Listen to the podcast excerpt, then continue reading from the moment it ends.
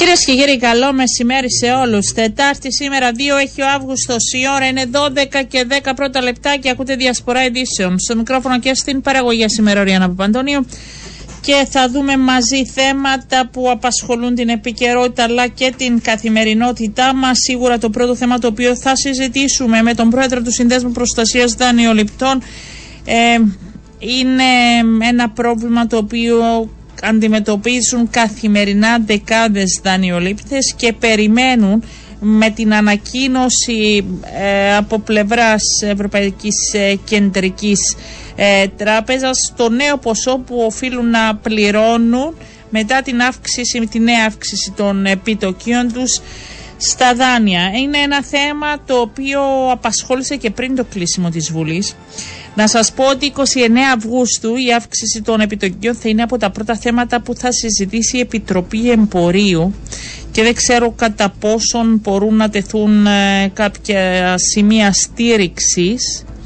Ε, είχαμε μια, μια ανάρτηση του Προέδρου της Αρμόδιας Επιτροπής, του βουλευτή του Δυσίτου Κυριακού Χατζηγιάννη, Είχαμε και μία τοποθέτηση νωρίτερα του ΑΚΕΛ που επισημαίνει ότι εννέα χώρες της Ευρωπαϊκής Ένωσης έχουν ήδη λάβει μέτρα στήριξης των δανειοληπτών για την αντιμετώπιση των αυξήσεων στα επιτόκια.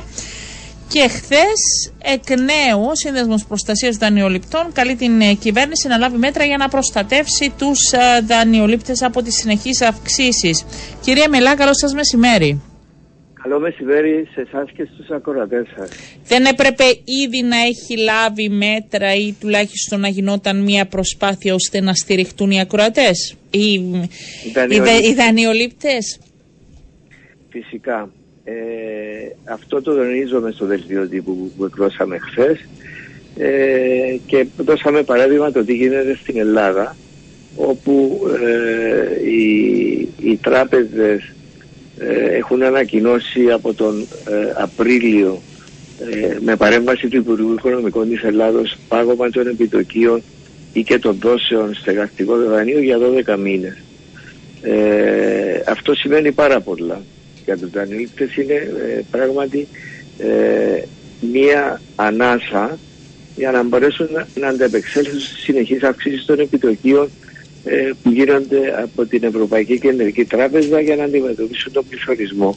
Ναι. Ε, Δεν βρίσκεται επαρκή τα διάφορα προγράμματα και μέτρα που ανακοίνωσαν έτσι μία-μία οι τράπεζες; Ε, όχι, διότι στην ουσία ε, για μας είναι εξευτελιστικός ο τρόπος με τον οποίο αντιμετωπίζονται οι δανειολήπτες διότι ε, αυτές οι ανταμοιβές οι λεγόμενες ναι. ε, είναι ψίχουλα στην ουσία. Αν λάβουμε υπόψη ότι όλα τα δάνεια ε, είναι υπερχρεωμένα ε, με παράνομους στόκους και ε, διάφορες χρεώσεις, τότε εκείνο που τους δίνεται είναι ε, απλά μείωση, προσέξτε, μείωση των υπερχρεώσεων κατά το ελάχιστο. Να φανταστείτε ότι η ανταμοιβή που ανακοίνωσε μια τράπεζα ναι. είναι, μιλούμε για 5, cent, 5 ε, ευρώ συγγνώμη. 5, 5, ευρώ ανταμοιβή, αν είναι δυνατόν. Γι' αυτό λέω ότι είναι ψίχουλα. Ναι. Τώρα, εκείνο που χρειάζονται οι δανειολήπτες και δεν είναι ορισμένοι δανειολήπτες επιλεγμένοι, ας πούμε, λόγω του ότι έχουν υποθήκη, ε, πρώτη κατοικία κλπ. Είναι όλοι οι δανειολήψεις που χρειάζονται βοήθεια και στήριξη, διότι η ακρίβεια και το ευξημένο επιτόκιο ε, αφορά όλους τους δανείτες. Αυτό θα σας ρωτούσα, ε, ούτε μόνο τους δανειολήπτες που μιλάμε για παράνομες χρεώσεις, έτσι, επειδή γίνεται αναφορά. Ε, ναι. Δηλαδή, οι παράνομες χρεώσεις θα μπορούσε να πει κάποιος: Εντάξει, αυτό το δάνειο είναι όλα αριθμισμένα, έχει ελεχθεί, αλλά δεν πάβει να δέχεται ο δανειολήπτη μια συνεχή αύξηση του, του ποσού του δανείου του που πρέπει να πληρώνει κάθε μήνα. Ακριβώς, ακριβώς. Αυτό είναι το πρόβλημα. Ε, μπορεί η Κύπρος, η κυβέρνηση να εφαρμόσει κάτι ανάλογο ε, με αυτό που έγινε στην Ελλάδα από τον Απρίλιο ε, μπορεί ε, ε, και διπές η οποία είναι κρατική να επιβάλλει πάγωμα των, των επιτοκίων ε, ε, για 12 μήνες έτσι ε, και οι άλλες τράπεζες να κάνουν το ίδιο με πίεση του Υπουργού Οικονομικών. Ε, στην Ελλάδα αυτό έγινε. Και δεν βλέπω το λόγο για οι τράπεζες να μην το κάνουν, διότι αν γίνει αυτό ε, θα δώσουν ανάσα, μια ανάσα στους δανειολήπτες και προσέξτε, μέσα στα πλαίσια αυτά μπορεί να γίνει κάλλιστα ε, η, ένα δάνειο όταν φύγουν όλες οι υπερχρεώσεις μπορεί να γίνει εξυπηρετούμενο και έτσι φεύγει από τη λίστα το μη εξυπηρετούμενο ναι. δανείο. Μόνο ε, υπάρχει, οι αριθμοί τι λένε, έχετε στοιχεία σε σχέση με τα μη εξυπηρετούμενα δάνεια και τα κόκκινα έχουμε αύξηση; Μόνο νομίζω ε, αυτός ο τρόπος μπορεί να πιέσει, να ε, βάλει όλους τους εμπλεκόμενους σε δεύτερες σκέψεις. Ακριβώς. Θα υπάρξει αύξηση, ναι. Μοιραία ναι. θα υπάρξει γιατί οι δανειολήψεις αξιολογούν τις ανάγκες τους και σίγουρα ε, η προτεραιότητα η πρώτη προτεραιότητα είναι να, να, να δαπανούν λεφτά για να ζουν αξιοπρεπώς αυτοί και οι οικογένειες τους. Και αν, αν τους περισσεύουν, που τους περισσότερους δεν θα τους περισσέψει τίποτα, ε, θα δώσουν στις τράπεζες. Άρα οι τράπεζες θα περιμένουν. Μοιραία θα αυξηθούν τα μη εξυπηρετούμενα δάνεια με αυτόν τον τρόπο. Γι' αυτό εμείς δίδουμε λύσεις. Δίδουμε λύσεις διότι ε, και καλούμε τους δανειολήψες άμεσα ναι. να, να αποταθούν στις τράπεζες τους είτε, είτε τράπεζες είναι είτε ε, εταιρείες διαχείρισης πιστώσεων όπως η Φέμης που εξήγηλε και χθες νέα μέτρα ε, στήριξης των, ε, των δανειοληπτών έτσι τα οποία καλωσορίζουμε. Θα εκδώσουμε και σχετική ανακοίνωση και θα καλέσουμε τους δανειολήπτες ξανά και ξανά να αποταθούν και στη Φέμη και στις τράπεζες τους να ζητήσουν αναδιάρθρωση. Ωραία, θα έρθω στην αναδιάρθρωση. Για πείτε μου πώς αντιδρούν οι τράπεζες, ναι. Απλά να τελειώσω, ναι. γιατί έχουμε, έχουμε ε, στην ιστοσελίδα μας τύπο επιστολής ε, με την οποία οι δανειολήπτες θα ζητούν αναστολή των δόσεων τους για 12 μήνες. Μέσα στα πλαίσια αυτά ε, η, η επαφή του δανειολήπτη με την τράπεζα οδηγεί στην αναδιάρθρωση. Η αναδιάρθρωση τι σημαίνει; Σημαίνει ότι ε, δίδεται πλέον λύση, το δάνειο εξυπηρετείται και φεύγει από τη λίστα των μη εξυπηρετούμενων δανείων. Μόνο έτσι ε, θα μειωθούν τα μη εξυπηρετούμενα δάνεια. Ένας όμως που τώρα δεν είναι, δεν είναι εξυπηρετούμενο το δάνειο του. Αλλά ξέρει ότι τον επόμενο μήνα και το μεθεπόμενο θα δυσκολευτεί. Εκείνος Πάλι να ζητήσει. Να ζητήσει, ναι, να ναι, ναι, ζητήσει ναι, αναδιάρθρωση, αλλά μπορεί να κάνει αυτή τη στάση για 12 μήνες; Κοιτάξτε να δείτε, η τράπεζα είναι δύσκολο να αρνηθεί ε, αυτή την παραχώρηση, διότι στην ουσία δεν χάνει τίποτα. Δεν χάνει τίποτα. Οι τράπεζες και η κεφαλιακή τους επαρκεία είναι ε, επαρκέστατη, η ρευστότητα τους ακόμη περισσότερη, άρα δεν χάνουν τίποτα. Εκείνο που κερδίζουν όμως είναι ότι με την αναδιάρθρωση θα αρχίσει η ρευστό να εισραίει στα ε, ταμεία τους. Καταλάβατε, με την εκκρίση τα πράγματα δυσκολεύουν, δεν μειώνονται τα μη εξυπηρετούμενα δάνεια και αυτό πρέπει να το καταλάβουν όλοι. Διότι αν η εκπίση αποφέρει ε, 100 μονάδες, ναι. τότε οι υπόλοιπες 50 που ισχυρίζεται οι τράπεζες ότι τις οφείλονται από τον δανειολήπτη θα συνεχίσει να τις ζητά.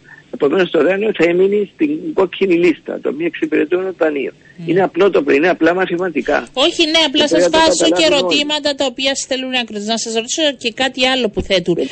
Ε, Κάποιες αναδιαρθρώσεις συνήθως στηρίζονται και στο χρόνο αποπληρωμής. Αλλά τα περισσότερα δάνεια λένε συνήθως φτάνουν στο όριο που θέτουν οι τράπεζες σε σχέση με, το, με την ηλικία. Δηλαδή όταν φτάσεις στα 60, τα 65, αν δεν υπάρχει αυτό το περιθώριο Πώς γίνεται η αναδιάρθρωση; Κοιτάξτε να δείτε, λύσεις υπάρχουν. Ναι. Υπάρχουν ε, αν το, ο δανειολήπτης έχει παιδιά που μπορούν να αναλάβουν το, το χρέος, έτσι μπορεί να γίνει αυτή η λύση και αυτά συμβουλεύουμε να γίνονται διότι ε, πράγματι αν κάποιος είναι σε ηλικία τέτοια που δεν μπορεί, δεν υπάρχει ορίζοντας για να μπορέσει να ξοφλήσει το δάνειο του βάσει των πίνακα των δόσεων του ε, τότε μπορεί το παιδί του βέβαια να συνεισφέρει. Η οικογένεια είναι για να βοηθάει ένας τον άλλον και να βρεθεί σωστή λύση. Άρα και αφού υπάρχει υποθήκη, αφού υπάρχει υποθήκη ε, που βαρύνει τον πατέρα ας πούμε, τον δανειολήπτη, τότε το παιδί δεν έχει να φοβηθεί τίποτα. Και πρέπει να γίνονται αυτά τα πράγματα. Έχετε καταγγελίες ότι οι τράπεζες, επειδή άκουσα τον ε, Σύνδεσμο Καταναλωτών να το λέει και δεν ξέρω κατά πόσο ισχύει αν το γνωρίζετε κι εσείς, ότι κάποιες τράπεζες αρνούνται αναδιάρθρωση άμα το ποσό, αν θέλετε, της, ε, της περιουσίας που βάζουν είναι πολύ μεγαλύτερο. Ναι. ναι, αυτό συμβαίνει. Ναι. Αυτό συμβαίνει αλλά πρέπει να σας πω ότι η νοοτροπία των τραπεζών ή των, ε, των εταιρείων διαχείρισης πιστώσεων, της ΚΕΠΕΣ κλπ. έχει αλλάξει πλέον και ε, σε όσες περιπτώσεις ε, μεσολαβήσαμε για να βοηθηθεί ο, ο Δανειολήπτης βρήκαμε ε, κατανόηση και τελικά βρέθηκε λύση. Και ούτε εκπίση έγινε ούτε τίποτα. Αυτή η νοοτροπία έχει, την έχουμε προσέξει διότι ισχυριζόμαστε καθημερινά πάρα πολλές υποθέσεις ναι. δανειοληπτών που βοηθούμε για να βρουν λύση με την τράπεζα και έτσι είναι και οι δύο ευχαριστημένοι ε, εφαρμόζοντας ουσιαστικά την οδηγία και τον κώδικα της κεντρικής τράπεζας το οποίο είναι για μας Ευαγγέλιο. Άρα προς δύο κατευθύνσεις εσείς δίνετε αν θέλετε τις οδηγίες. Πρώτον προς τις τράπεζες και να ζητήσουν οι πελάτες αναδιάρθρωση και δεύτερο μέτρα από την πολιτεία. Ακριβώς, ακριβώς, αυτά που είπατε. Ναι. Μάλιστα. Μέτρα από την πολιτεία ανάλογα με αυτά που εφαρμόζονται στην Ελλάδα. Και το ξεχάσαμε και το καλάθι του νοικοκυριού, το οποίο θα βοηθήσει τους δανειολήπτες. Μα δεν εφαρμόζεται, τι να το ξεχάσουμε. Έγινε προσπάθεια μία, δύο, τρεις, ε, δεν υπάρχει περίπτωση να εφαρμοστεί. Υπάρχει, υπάρχει γιατί το, το θέμα ανταγωνισμού που, που τέθηκε στην ναι. Ε, Επιτροπή υποχωρεί έναντι του δημόσιου συμφέροντος και η βοήθεια του, η βοήθεια του κόσμου να αντιμετωπίσει την ακρίβεια είναι θέμα δημοσίου συμφέροντος. Είναι καθαρό το πράγμα. Και ελπίζω στις 29 που παρόλο που το, η Επιτροπή θα ασχοληθεί με άλλο πράγμα, να κάνουμε ειδικό υπόμνημα να τελειώσει και αυτό το θέμα. Του καλαπιού του νοικοκυριού στην Ελλάδα Επιτρέψτε μου να πω, εγώ θεωρώ ότι έχει τελειώσει αυτό το θέμα, αλλά αν επανέλθει και μπορεί να συζητηθεί, γιατί ε, βρήκαν, δεν τα βρήκαν με τις υπεραγορές, στο σύνδεσμο υπεραγορών, γι' αυτό πήγαμε και στο νέα προσπάθεια, αν θέλετε, αυτή με την ενημέρωση μέσα, μέσα σε σχέση με τις υπεραγορές που έχουν τα φθηνότερα. Δηλαδή το καλάθι. Ε, δε, ε, ναι, θα δούμε αν θα συζητηθεί με, με κάποιο τρόπο. Με κάποιο τρόπο. Έχετε δίκιο, αλλά ε, γιατί, διερωτώ με γιατί στην Ελλάδα να υπάρχει και να διευρύνεται και στην Κύπρο να, να υπάρχουν να θέτουμε κολλήματα είναι απαράδεκτο πράγμα.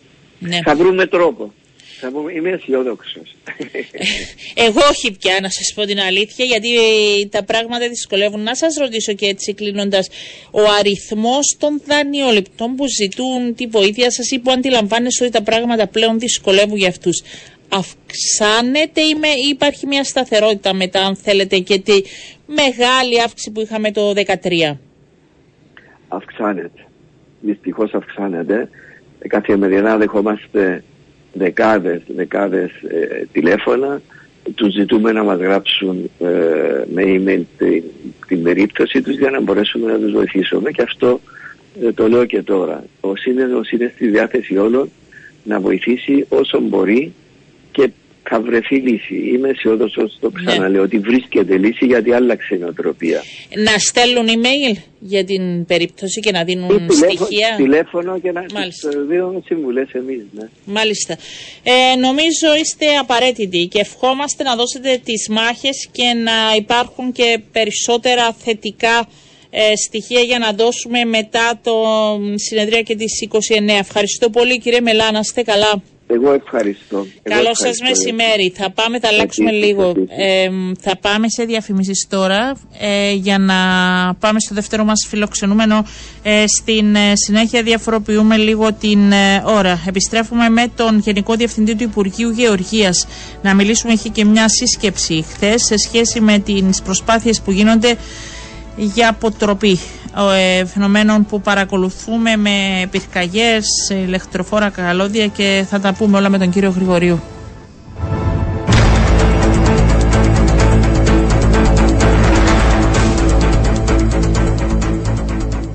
Επιστρέψαμε κυρίες και κύριοι, όπως σας είπα και στην αρχή της εκπομπής, φιλοξενούμε τον Γενικό Διευθυντή του Υπουργείου Γεωργίας, ε, τον κύριο Ανδρέα Γρηγορίου. Υπήρχε μία σύσκεψη χτες, νομίζω ήταν επιβεβλημένη ανάγκη μετά όσα παρακολουθούμε να εξελίσσονται το τελευταίο χρονικό διάστημα, για μία σύσταση μόνιμης ομάδας εργασίας με τη συμμετοχή της πυροσβεστικής υπηρεσίας για τον προγραμματισμό ε, δράσεων.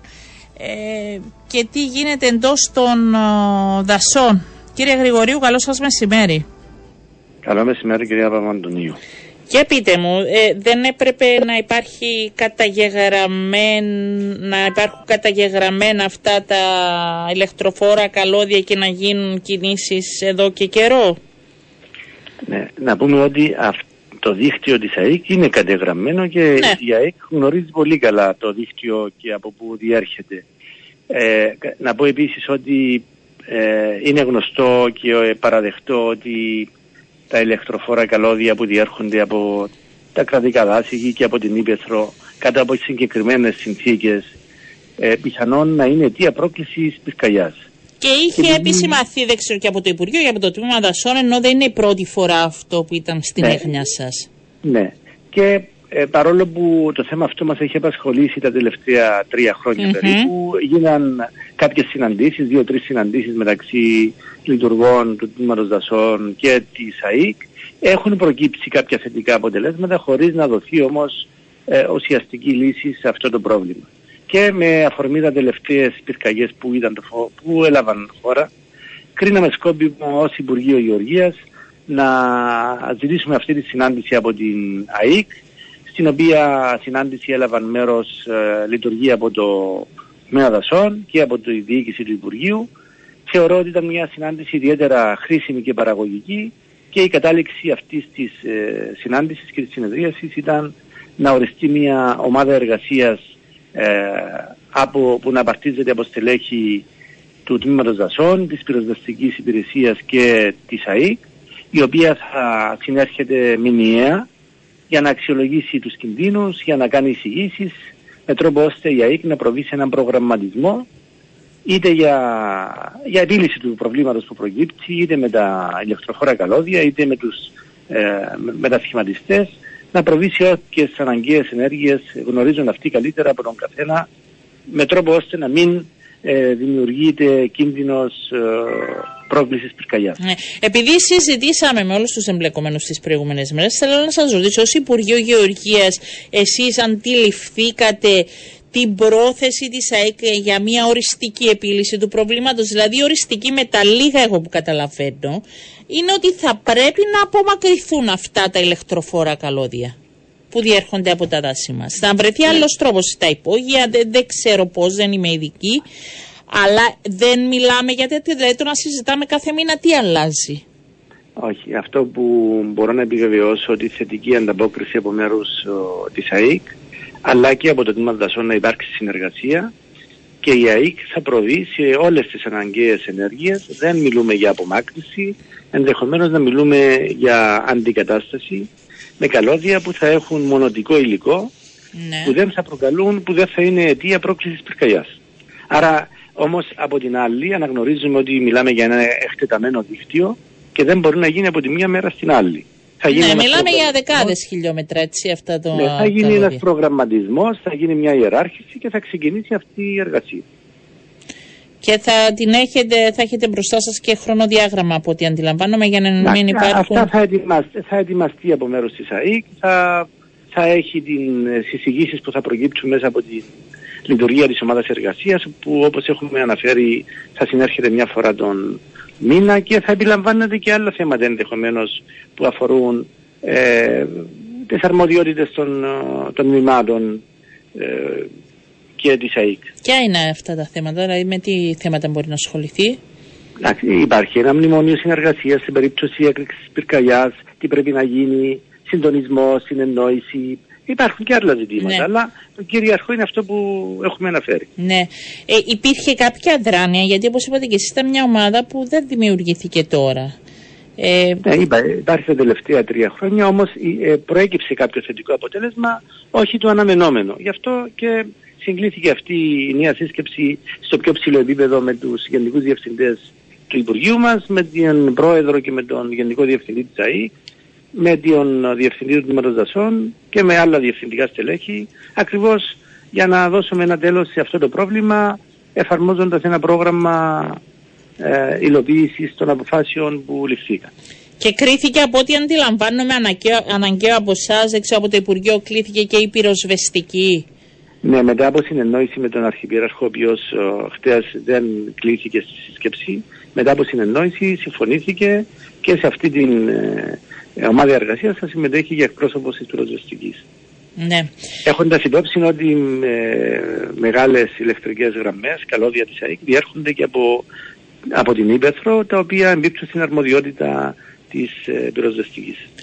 Επειδή ε, σε σχέση με τις πυρκαγιές και τους κινδύνους πάντα υπάρχει και αυτό η, η παράμετρο σε σχέση με τις εργασίες των γεωργών και τις προσπάθειες που κάνει η πυροσβεστική υπηρεσία και όλα αυτά. Και επειδή το Υπουργείο αν θέλετε είναι πάνω έτσι ως... Ε, ε, επικεφαλής αυτής της ανάπτυξης και της αγροτικής ε, κουλτούρας μπορούν να γίνουν βήματα ώστε να είμαστε πιο προσεκτικοί να λαμβάνονται επί της ουσίας μέτρα; Βεβαίως και λαμβάνονται ε, προληπτικά μέτρα και από το τμήμα δασών, ναι. το οποίο είναι το καθήλυνα αρμόδιο τμήμα, αλλά και από το τμήμα γεωργίας και τα άλλα τμήματα του Υπουργείου μας. Οι συστάσεις, οι οδηγίες, οι ανακοινώσεις, η καθοδήγηση προς τους αγρότες μας είναι κατά τη διάρκεια της ε, καλοκαιρινής περίοδου να αποφεύγουν εργασίες και δραστηριότητες που πιθανόν να είναι αιτίες ε, για πρόκληση πυρκαγιάς και επίσης ε, με την καλλιέργεια των χτιμάτων τους ε, δημιουργούνται αντιπυρικές ζώνες οι οποίες ε, προστατεύουν αν θέλετε την ύπεθρο και τα δάση. Και επίσης όπως όλοι γνωρίζουμε ή παραδεχόμαστε ότι με τα χρόνια ε, έχει μειωθεί η καλλιέργεια ε, γης στην Ήπεθρο με την εγκατάλειψη της Ήπεθρου και την αστικοποίηση του πληθυσμού. Τα δάση επεκτείνονται σε ιδιωτική γη, υπάρχει καύσιμη ύλη και αυτό δημιουργεί μεγαλύτερο πρόβλημα για την ε, ανάφλεξη πυρκαγιάς. Και η χρήση κάποιων μηχανημάτων, δηλαδή είναι συνέχιση αυτή η εικόνα που παρατηρείται. Ναι, κύριε Αντωνίου, όλοι πρέπει να προσέχουμε. Όλοι τα λέμε με τον κύριο ε, Κετή συνεχώς, με τον Παδασό συνεχώς. Ναι. Γρήγορση, είτε είμαστε για μένουμε στις πόλεις ή στα χωριά, γιατί ε, όλοι μας έχουμε κάποια σύνδεση με κάποια κοινότητα, με κάποιο χωριό, είτε με την επίσκεψη, είτε με τις ναι. διακοπές τώρα, να είμαστε προσεκτικοί, να μην προκαλούμε πυρκαγιές, αλλά επιπρόσθετα, εάν διαπιστωθεί από μέρους μας ότι κάποιος καπνός όταν βρισκόμαστε στην Ήπεθρο, αμέσως να ειδοποιήσουμε την πυροσβεστική και το τμήμα δασών ή την αστυνομία. Κύριε Γρηγορίου, σας ευχαριστώ πολύ. Είναι πολλά τα θέματα. Θα τα συζητήσουμε από Σεπτέμβρη. Τώρα νομίζω έπρεπε να δώσουμε και έμφαση. Είναι ναι. πολλά τα θέματα του Υπουργείου σας. Σας ευχαριστώ. Καλό μεσημέρι. Να είστε καλά. Να είστε καλά, καλές διακοπές. Επίσης, ήταν ο Γενικός Διευθυντής, κυρίε και κύριοι του Υπουργείου Γεωργίας, ο κύριος Ανδρέας ε, Γρηγορίου. Έχουμε την ομάδα πλέον που θα ε, συναντάτε σε πιο ταχτά διαστήματα. Θα είναι ομάδες εργασίας για προγραμματισμό των δράσεων που πρέπει να γίνουν μετά από όλο αυτό τον καυκά που παρακολουθήσαμε και την αντιπαράθεση ε, με στόχο να μειωθεί ο κίνδυνος έναρξης πυρκαγιάς από ηλεκτροφόρα καλώδια. Αλλάζουμε θέμα, γιατί χθες έγινε μεγάλη συζήτηση. Φιλοξενήσαμε σε αυτήν εδώ την εκπομπή και τον Υπουργό Εσωτερικών, τον κύριο Κωνσταντίνο Ιωάννου, σε σχέση με τις σκέψεις που γίνονται από πλευράς ε, Υπουργείου για να απομακρυθεί το σύρματόμπλεγμα επί μήκος της, ε, κατά μήκος της πράσινης γραμμής, όπου τοποθετήθηκε για αντιμετώπιση των μεταναστευτικών ροών. Και Πιστεύω ότι ο άνθρωπος ο οποίος ήταν επικεφαλής του Υπουργείου Εσωτερικών και έλαβε την συγκεκριμένη απόφαση, ο πρώην Υπουργός Εσωτερικών, ο κύριος Νίκος Νουρής, ε, ε, τον φιλοξενούμε αυτή την ώρα. Κύριε Νουρή, καλό σας μεσημέρι. Σας χαιρετώ κύριε Παπαντονίου και ευχαριστώ για την φιλοξενία. Λέγονται πολλά τις τελευταίες μέρες ε, για την αφαίρεση του συνειδηματών πλέγματος ότι πρώτον δεν έφερε τα αποτελέσματα που αναμένατε γιατί ένας πλέγμα δεν έπρεπε να μπει ε, μόνο σε συγκεκριμένα χιλιόμετρα ε, και θα έπρεπε είτε να καλύψει ε, μεγαλύτερη περιοχή, είτε να σκεφτούμε διπλά αν έπρεπε να τοποθετηθεί. Ε, τι έγινε τότε, δεν υπήρξαν αυτές οι σκέψεις; Ε, κύριε Παντελή, επιτρέψτε μου να σας πω ότι δεν μπορώ να απαντήσω μονολεκτικά. Μπορώ όμως να σας τεκμηριώσω όσο πιο σύντομα μπορώ. Ε, και βεβαιότατα έγιναν αυτές οι σκέψεις. Καταρχήν, έχω ακούσει τις δηλώσεις του Υπουργού Εξωτερικών και μάλιστα διαχρονικά θα τολμήσω να πω, γιατί είναι το τελευταίο διάστημα που ε, Γι' αυτό ήθελα, ε, ναι, και τις δικές Και θέλω να ξεκαθαρίσω, ε, γιατί όντας πολιτικός, πως κάθε νέα κυβέρνηση δικαιούται πρώτα και πάνω απ' όλα πίστοση χρόνου και έχει βεβαίως και το αντιαφισβήτητο δικαίωμα που πηγάζει από τη λαϊκή εντολή να εφαρμόσει την δική της πολιτική. Και βεβαίως στο τέλος θα κρυθούμε όλοι από τα δικά μας έργα όπως κρινόμαστε σήμερα και εμείς. Και είναι γι' αυτό που συνειδητά, κύριε Παπαντονίου, δεν έχουμε μέχρι σήμερα προβεί σε καμία κριτική σχολιασμό για τις όποιες αποφάσεις θεμάτων που αφορούν κυρίως το Υπουργείο Εσωτερικών. Το γεγονός όμως ότι συνεχώς γίνεται αναφορά σε δράσεις της δικής μας διακυβέρνησης, ε, θεωρώ πραγματικά ότι αποδεικνύει, αναδεικνύει, αν θέλετε, πως έγινε έργο. Είτε αυτό αρέσει σε κάποιους, είτε όχι. Ιδιαίτερα όμως το μεταναστευτικό για το οποίο μιλάμε, επιτρέψτε μου να πω πως μέχρι σήμερα δεν έχω ακούσει αρνητική κριτική για τους χειρισμούς μας από τα κόμματα της συγκυβέρνησης, ούτε βεβαίως και από τον Δημοκρατικό Συναγερμό. Άρα όσα ακούγονται και θα μιλήσω συγκεκριμένα για τον φράχτη, ναι. θεωρώ ότι είναι οι ίδιες, επιτρέψτε μου να πω, ιδεολειψίες που ακούγονταν και όταν εμείς κυβερνούσαμε από τα ίδια άτομα. Τώρα για το επίμαχο θέμα που με ρωτάτε. Πρώτον, θεωρώ τουλάχιστον ατυχή την δήλωση του φίλου Υπουργού των Εσωτερικών ότι πολιτικά, και χρησιμοποιώ ακριβώς τις δικές του λεξεις ότι πολιτικά είναι επικίνδυνος ο φράκτης, γιατί όπως είπε, με αυτόν τον τρόπο αναγνωρίζουμε την διαίρεση της χώρας μας. Αλίμονο, κυρία Παπαντονίου, αν με ένα φράχτη ύψους 1,80 διχοτομούνταν πατρίδες. Την δική μας πατρίδα, για όσους ενδεχόμενα δεν το αντιλαμβάνονται, την διχοτομούν σήμερα τα 40.000 τουρκικά στρατεύματα και όχι ένας φράχτης. Όσον διαφορά μια άλλη δήλωση του Υπουργού των Εσωτερικών, ότι ενοχλήθηκαν οι Ευρωπαίοι με τον ναι, φράχτη. Ναι, ότι είχαμε... Εγώ θα προσθέσω, εγώ θα προσθέσω επιβεβαιώνοντας αυτό που είπε, ότι και κάποιοι εδώ πρέσβεις όπως και ο εκπρόσωπος των Ηνωμένων Εθνών ενοχλήθηκε και δεν ήθελα να τοποθετηθεί ο φράκτης. Ανεξάρτητα από το πρόβλημα που η χώρα μας αντιμετωπίζει. Θα απαντήσω όμως ότι στην πολιτική, στο δικό σας ερώτημα αν σκεφτήκαμε όταν προβαίναμε σε αυτές τις ενέργειες, ότι στην πολιτική διεκδικείς αυτό που εσύ θεωρείς βέλτιστο και ωφέλιμο για τα συμφέροντα της χώρας σου και αν έχεις δίκαιο και επιμείνεις όπως εμείς επιμείναμε, τότε επιτυγχάνεις. Γι' αυτό εμείς επιτύχαμε παρά την ύπαρξη αυτών των αντιδράσεων τις οποίες επαναλαμβάνω επιβεβαιώνω να περιληφθεί το θέμα της πράσινης γραμμής της αποφάσης των ιδίων των αρχηγών κρατών που ήταν και ο πρόεδρος Αναστασιάδης βεβαίως αλλά και να εξασφαλίσουμε, προσέξτε αυτό είναι πολύ σημαντικό, την τεράστια για την οικοδόμηση του προαναχωρησιακού στις Λίμνες αλλά και τα βελτιωτικά έργα στο Πουρνάρα και την Κοφίνο. Εάν η Ευρώπη δεν ήθελε, δεν θα μας χρηματοδοτούσε. Το δεύτερο, γιατί είναι πολύ σημαντικά πολιτικά επιχειρήματα. Ολόκληρη η Ευρωπαϊκή Ένωση, κύριε Παπαντονίου, όταν ξεκίνησαν να εισδρέουν στα σύνορα της χιλιάδες παράτυποι μετανάστες πρόσφατα το 20, επέτρεψε την άμεση ανέγερση πρακτών στην Ελλάδα, στη Βουλγαρία, στη Λιθουανία και αλλού. Θα μου πείτε, είμαι βέβαιος γι' αυτό, ότι εκεί είναι εξωτερικό σύνορο. Ενώ η πράσινη γραμμή δεν είναι. Πάρα πολύ σωστά. Μα είναι ακριβώς γι' αυτό τον λόγο που αναλωθήκαμε σε ένα διπλωματικό αγώνα μαζί με τον πρόεδρο της Δημοκρατίας και πετύχαμε, όπως είπα πιο πριν, να εισαχθεί, αν θέλετε, αυτή η εξαίρεση του θέματος της πράσινης γραμμής στο, α, στις, στα συμπεράσματα των, των αρχηγών κρατών. Τρίτον και πάρα πάρα πολύ σοβαρό και σημαντικό. Την τελευταία επίσκεψη του Αντιπροέδρου της Ευρωπαϊκής στην Κύπρο του Μαργαρίτη του Σχοινά κατά την υπογραφή του Μνημονίου Κύπρου Ευρωπαϊκή Ένωσης για το μεταναστευτικό ενώπιον του Προέδρου της Δημοκρατίας, ο Σχοινάς είπε η πράσινη γραμμή είναι ευρωπαϊκό έδαφος. Και εφόσον ο κανονισμός της πράσινης γραμμής ρητά αναφέρει ότι η Κυπριακή Δημοκρατία έχει υποχρέωση να ελέγχει ποιος περνά από την πράσινη γραμμή, τότε αυτονόητα οφείλουμε να φυλάξουμε την πράσινη γραμμή. Τέταρτο επιχείρημα. Διεκδικούμε να μπούμε στο Σέγγεν τη ζώνη Σέγγεν με προφανή για τη χώρα μας και πολλαπλά ωφέλη. Μα μοναδικό εμπόδιο αυτή τη στιγμή είναι η αδυναμία μας του ελέγχου της πράσινης γραμμής. Και υπάρχει έντονος προβληματισμός στην Ευρωπαϊκή Ένωση αν θα πρέπει να μας επιτρέψουν να μπούμε στη ζώνη Σέγγεν. Και τελευταίο αν θέλετε. Λέχθηκε από τον φίλο Υπουργό ότι ο φράχτης, το άκουσα χθες, είναι αναποτελεσματικός. Ναι. Επιτρέψτε μου να σας πω... Είναι αναποτελεσματικός, επιτρέψτε μου, γιατί Ναι, παρακαλώ. ε, θα μπορούσε, λέει, ε, να επεκταθεί. Αλλά με αυτή την απόσταση, τα 184 ε, χιλιόμετρα, είναι πρακτικώς αδύνατο, όπως είπε, ε, Και πού να στηρίζεται ελεγχθεί. Το πρακτι... Φιλολογικό το ερώτημα δεν αναμένω από εσάς. Ναι, Πάλι, ναι, ναι, αλλά ναι. Πού στηρίζεται το, το πρακτικά αδύνατο; Η Λιθουανία των 500 χιλιόμετρων φράχτη, η Ελλάδα των 300 τόσων με την επέκταση, πώς το έφτιαξε; Και δεν μιλάμε για το σειρματόπλεγμα που βάλαμε εμείς, μιλάμε για φράχτες που παχτώθηκαν 6 μέτρα βάθος. Τα έχω επισκεφτεί. Παρά τα αυτά, θα απαντήσω στην- στο σχόλιο του Υπουργού. Λέχθηκε ότι ο φράχτης είναι αποτελε... αναποτελεσματικός. Επιτρέψτε μου να σας πω ότι ένα έργο το κρίνεις όταν ολοκληρωθεί. Όχι όταν βρίσκεται σε ένα αρχικό στάδιο της τοποθέτησης 12 έως 13 χιλιόμετρων που βάλαμε εμείς.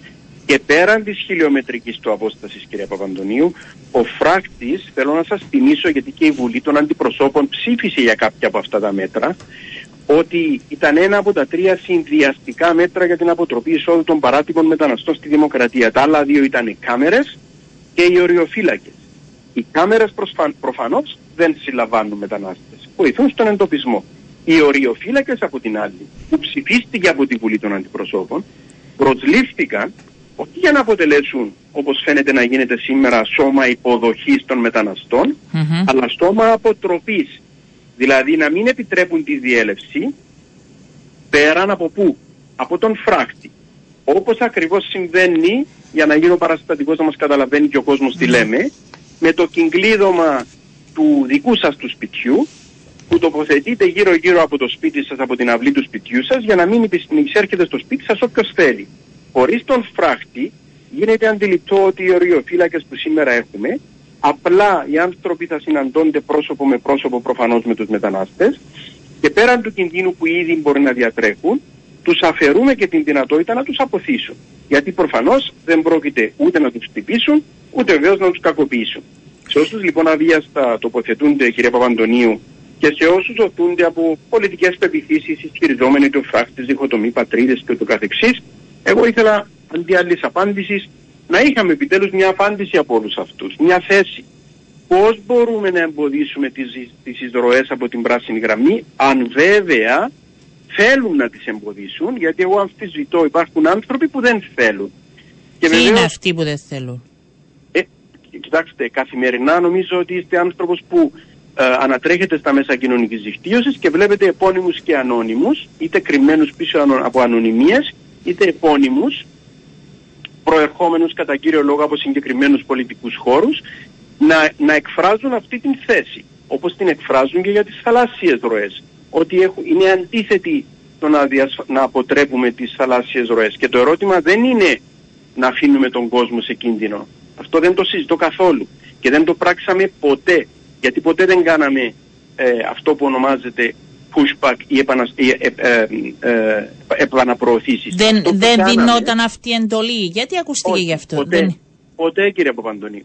Γιατί αυτό το οποίο ονομάζεται pushback στην διεθνή ορολογία ή επαναπροώθηση που λανθασμένα χρησιμοποιήθηκε προχθές από αρκετούς και θέτει σε κίνδυνο την Κυπριακή Δημοκρατία όταν γύρισε η παρούσα διακυβέρνηση στο σκάφος στον Λίβανο, επιτρέψτε μου να σας πω ότι η, το pushback σημαίνει να αφήνεις κάποιος το έλεος του Θεού στο μέσο της θάλασσας. Αυτό το εμείς, το, εκείνο το οποίο εμείς πράξαμε είναι ότι μετεπιβιβάζαμε τους ανθρώπους αυτούς έξω από τα 12 ναυτικά μίλια που είναι το όριο ευθύνης της Κυπριακής Δημοκρατίας σε ασφαλές σκάφος και συνοδεία της λιμενικής στη βάση συμφωνίας που υπάρχει από το 2002 υπογραμμένη από τον Ιωάννη Κασουλίδη και την οποία επαναβεβαίωσα με την υπογραφή μου εγώ το 2020, τους γυρίζαμε στο Λίβανο. Μ, Δεν Αυτό θέλαμε είναι όμως να pushback. έρθουν εντός ε, ναυτικών μιλίων Κύπρου, έτσι. Ήταν ένας από τους στόχους μας. Γιατί εκεί μετά θα δικινόταν δεν διαφορετική διαχείριση.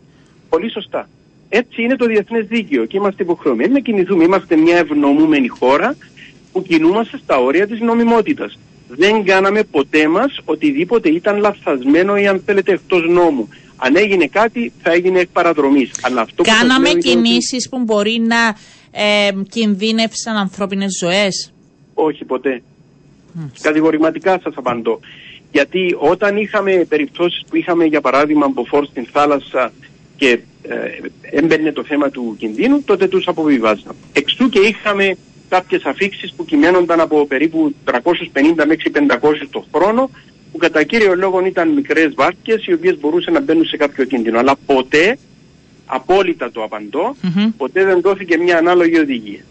Θέλω Όπως άλλο είναι ναι. αυτό και άλλο είναι να λέμε ή εκείνοι που λένε τέλος πάντων ότι και στην περίπτωση της πράσινης γραμμής αλλά και της θάλασσας ότι α, διακυβεύονται τα ανθρώπινα δικαιώματα αυτών των ανθρώπων. Επιτρέψτε μου να σας πω ότι θα πρέπει να σταθμίσουμε στις πολιτικές της μετανάστευσης και τα ανθρώπινα δικαιώματα του γηγενή πληθυσμού αυτής της χώρας που είναι και μη κατεχόμενοι. Χωρίς να καταπατάμε ανθρώπινα δικαιώματα και άλλων πολιτών, έτσι. Σαφέστατα. Ε, να ρωτήσω, ε, η τοποθέτηση στα συγκεκριμένα μέτρα του συμβερμάτων πλέγματος υπήρχε σχεδιασμός για επέκταση όταν εσείς παίρνατε και λαμβάνατε και όχι εσείς προσωπικά Βεβαίως. ως κυβέρνηση; Ποιος ήταν ο σχεδιασμός; Βεβαίως υπήρχε. Η απάντηση μου πολλές φορές όταν ρωτήθηκα και απαντώ ευθέως και σε εσάς ξανά είναι το Ναι. εξής. Όταν, ρω- όταν ρωτόμασταν πού θα τοποθετηθεί ο φράχτης και σε ποια έκταση, βεβαίως η απάντηση για προφανείς λόγους δεν δώσαμε λεπτομέρειες και συγκεκριμένα, όμως ναι, η απάντηση ήταν ότι θα τοποθετηθεί φράχτης εκεί και όπου θεωρούμε ότι πρέπει να τοποθετηθεί για να αποτελέσει εμπόδιο εισρωή παράτυπων μεταναστών. Και είχαμε πλήρη σχεδιασμό και για την δυτική πλευρά της Λευκοσίας με τους δύο θύλακες των χωριών της Δένιας και του Μάμαρη που είναι εντός, νεκ- εντός της ουδέτερης ζώνης το σύνολο εννοώ της επικράτειας των χωριών που εκεί ξέραμε ότι δεν μπορούμε να τοποθετήσουμε φράχτη και μελετήσαμε άλλου είδους φυσικά εμπόδια, φυσικά εμπόδια εννοώ, για να μπορέσουμε ακριβώς να αποτρέψουμε και είναι απόλυτα ενήμεροι οι κοινοτάρχες των συγκεκριμένων χωριών με τους οποίους γινόταν διαβούλευση, όπως κατά τη στοιχεία, ανάλογα στις κουβέντες και στις σκέψεις, ξεκίνησαν να γίνονται και ανά την ανατολική πλευρά της Λευκοσίας, ξεκινώντας από τη Λουρουκίνα και την Αθιένου. Με, που είναι ιδιάζουσες περιπτώσεις. Είχαμε προβλήματα κύριε Παπαντονίου, ναι, είχαμε πάρα πολλά προβλήματα. Δεν είναι κάτι εύκολο και σας διαβεβαιώ Ναι. ότι ως Υπουργός των Εσωτερικών είχα πολύ σοβαρά θέματα να ασχοληθώ παρά από το να αναλώνομαι πάρα πολλές ώρες για να βρω λύσεις. Αλλά μιλούμε για ένα ζήτημα μείζων σημασίας. Εάν σήμερα ε, κάνετε ένα, ε, μια δημοσκόπηση μεταξύ των πολιτών τι εν, ποιο ενδεχόμενα θεωρούν ως το σοβαρότερο πρόβλημα μετά το εθνικό μας πρόβλημα, έχω την εντύπωση ότι το μεταναστευτικό πλέον είναι κυρίαρχο. Επομένως, η διαχείριση του μεταναστευτικού, εγώ είμαι ανοιχτό στην όποια κριτική, αλλά αυτό το οποίο προσωπικά α, δεν αποδέχομαι είναι ότι δεν μπορούν να λένε α, κάποιοι, είτε αυτοί είναι υπουργοί είτε είναι άλλοι α, αξιωματούχοι, ότι α, πολιτικά βλάψαμε την χώρα με την τοποθέτηση του φράχτη, διεκδικήσαμε και πετύχαμε εγώ θεωρώ αυτό το θέμα και από την άλλη επαναλαμβάνω σε αυτούς που έχουν διαφορετική άποψη καλό θα ήταν κάποια στιγμή να μας πούν πώς μπορούμε να μειώσουμε αυτές τις ροές. Γιατί έχω ακούσει την ανάλυση του φίλου Υπουργού Ναι. να λέει ότι μειώθηκαν λέει ε, οι ροές και όντως μειώθηκαν Κατά αλλά δεν 50% Ναι, ε, ναι, οι ναι, δεν είναι- αφήξεις. Ναι. Ακριβώς. Αντιλαμβάνεστε ότι τώρα μιλάμε για τους τελευταίους τέσσερις μήνες αυτής της διακυβέρνησης. Επειδή θαύματα στο παγκόσμιο δεν γίνονται, δεν μειώθηκαν 50% στην Κυπριακή Δημοκρατία. Αν πάρετε τα στατιστικά, υπάρχει όπως υπήρχε έξαρση το 20 σε όλη την Ευρώπη και το 15 που ήταν η πλημμυρίδα των μεταναστών, κάποια στιγμή συμβαίνουν αυτά για λόγους που α, έχουν να κάνουν με πολλά α, διεθνή θέματα, πολέμους και ούτω καθεξής. Αυτή την ε, χρονιά είναι γεγονός ότι υπάρχει μια ύφεση ε, σε ολόκληρη την Νότια Ευρώπη όσον αφορά τις αφήξεις. Επομένως, αυτό που λέχθηκε, που θεωρώ ότι είναι άστοχο, Ναι. είναι ότι, ξέρετε, αυξήσαμε τον αριθμό των αιτητών των εξεταστών ασύλου και γι' αυτό μειώθηκαν οι ροές.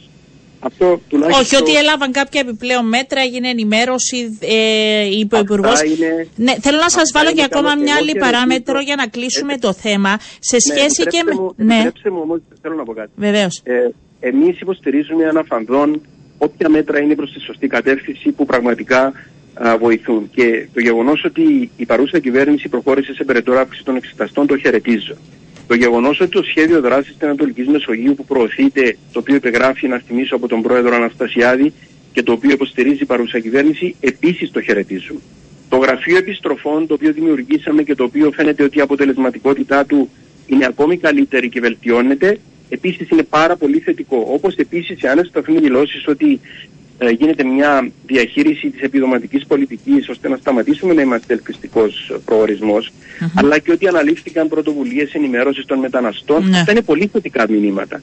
Όμως θέλω απλά να θυμίσω και να πω ότι όσες επιστροφές και αν κάνεις, εάν δεν μπορέσεις να αναχαιτήσεις τις εισρωές, Ναι. που έρχονται κατά 96% το είπε ο πρόεδρος Χριστοδουλίδης πριν λίγες μέρες από τα κατεχόμενα, τότε θα είναι δώρον άδωρον. Δηλαδή θα αναλωνόμαστε συνεχώς το θέμα των επιστροφών, πρέπει να αντιμετωπίσουμε επιτέλους αποτελεσματικά και το θέμα των εισρώων. Εσείς όμως γιατί δεν δώσατε ή δώσατε και ευθύκαμε ε, έμφαση και στις επιστροφές ε, και είχαμε Εμείς δεν μειωμένο δώσαμε. αριθμό. Για πείτε μου. Κυρία, ε, κυρία Παπαντονίου, να σας θυμίσω πολύ απλά ε, ότι το 2022 όταν ο Μιλών δημιούργησε το Γραφείο Επιστροφών απευθείας κάτω από τον Υπουργό Εσωτερικών και δημιουργήθηκε ουσιαστικά τι είναι το Γραφείο Επιστροφών, είναι πέντε, συ- είναι πέντε συναρμόδιες υπηρεσίες, η Frontex, η Ευρωπαϊκή Υπηρεσία Ασύλου, το Τμήμα Μετανάστευσης, το Άσυλο και η Κυπριακή Αστυνομία κάτω από μια. Χτίσαμε μάλιστα μέσα στο Υπουργείο Εσωτερικών συγκεκριμένη υποδομή και βάλαμε αυτούς τους ανθρώπους κάτω από την ίδια στέγη για Ναι. συντονισμό. Μόλις μέσα σε έξι μήνες πετύχαμε την επιστροφή 7.500 μεταναστών το 2022, στου έξι μήνες λειτουργίας του γραφείου, όταν όλα τα προηγούμενα πέντε χρόνια στη δημοκρατία δεν είχαμε φτάσει συνολικά. Άρα θρησκευτικά ήταν η ούτε αρχή, 5.000. γι' αυτό και τώρα γίνεται περισσότερη δουλειά. Κάνατε την αρχή. Ναι, και το Μάλιστα. χαιρετίζουμε αυτό. Ε, θέλω να σας ρωτήσω και για το άλλο θέμα, το οποίο πάλι είστε στην επικαιρότητα. Κύριε Νούρη, μπορεί να μην είστε στην κυβέρνηση, αλλά στην επικαιρότητα είστε. Θα διεκδικήσετε το Δήμο Λευκοσίας; Κύριε Παπαντονίου, είναι πολύ γνωστό ε, σε όλους, θεωρώ, ή τέλος πάντων σε αρκετούς, ότι έχω μια πολύ μεγάλη συνάφεια με την τοπική αυτοδιοίκηση. Υπηρέτησα 17 χρόνια στο Δήμο Λευκοσίας, κάποια χρόνια ως αντιδήμαρχος, στη συνέχεια ως βουλευτής της Επιτροπής Εσωτερικών της Βουλής για μια περίπου 7 ετία και στη συνέχεια ήμουν ο υπουργός που ολοκλήρωσα και έφερα στη Βουλή τη μεταρρύθμιση. Τότε προφανώς κάποιος εύκολα ταυτίζει το όνομά μου και με τις εκλογές. Πολύ δε περισσότερο με τη Λευκοσία για την οποία το ενδιαφέρον μου ήταν και είναι συνεχές και αδιάλειπτο.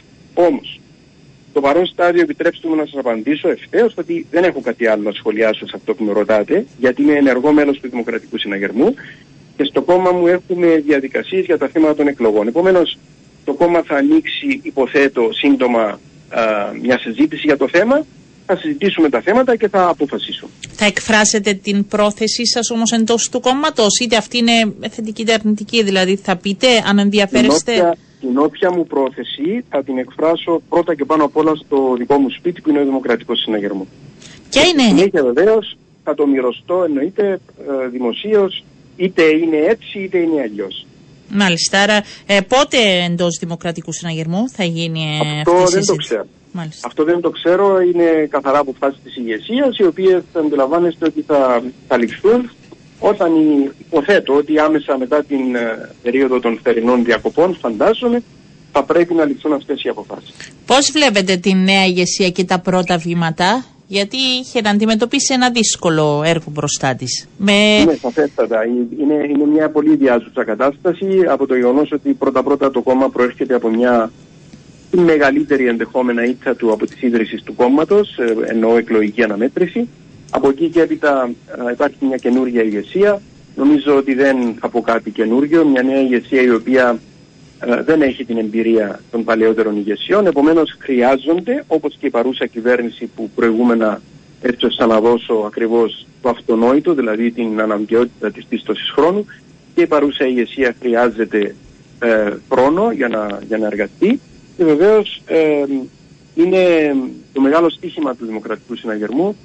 Είναι ότι ε, έχει μπροστά του τις επερχόμενες εκλογές, τις διπλές εκλογές του χρόνου που θα πρέπει να αποδείξει η νέα ηγεσία ε, ένα καλό εκλογικό αποτέλεσμα. Αλλά την ίδια ώρα η Κύπρος θα πρέπει ε, και θέλω να ελπίζω ότι αυτό θα συμβεί να ξαναδεί ένα δυνατό δημοκρατικό συναγερμό γιατί θεωρώ ότι η χώρα το έχει ανάγκη να υπάρχει συγκροτημένο το κόμμα, α, το φιλελεύθερο κόμμα, η φιλελεύθερη παράξη του συναγερμού η οποία αποτελεί κατά την δική μας εκτίμηση α, ένα πόλο σταθερότητας ε, στη χώρα. Στην αντιπολίτευση, δυνατό συναγερμό; Έχει εκφράσει την θέση η, με πολύ σαφήνεια η πρόεδρος Ναι. του κόμματος. ε, η υπευθυνότητα θα πρέπει να είναι το κυρίαρχο στοιχείο σε αυτό το θέμα. Προσωπικά να σας πω την αλήθεια θεωρώ ότι ε, το περί αντιπολίτευσης και λελογισμένης αντιπολίτευσης δεν με βρίσκουν σύμφωνο με την έννοια ότι θεωρώ ότι δεν υπάρχει λόγος να αναλωνόμαστε σε αυτούς τους χαρακτηρισμούς. Σημασία έχει να τηρείς μια υπεύθυνη στάση όπως στηρούσαμε σαν δημοκρατικός συναγερμός τόσα χρόνια και όταν ήμασταν καθαρά στην αντιπολίτευση επί διακυβέρνησης ΑΚΕΛ και μεταγενέστερα όταν ο συναγερμός επί διακυβέρνησης Αναστασιάδη ε, θυμάμαι ούκο λίγες φορές που βρέθηκε στην απέναντι πλευρά ε, με την κυβέρνηση σε θέματα για τα οποία το κόμμα είχε διαφορετική άποψη. Αυτό είναι η δημοκρατία και αυτό πρέπει να γίνεται και τώρα. Κύριε Νουρή, να σας ευχαριστήσω πολύ. Είμαι βέβαιη ότι από Σεπτέμβρη θα έχουμε πολλά να πούμε. Να είστε καλά. Σας ευχαριστώ. Καλό σας μεσημέρι.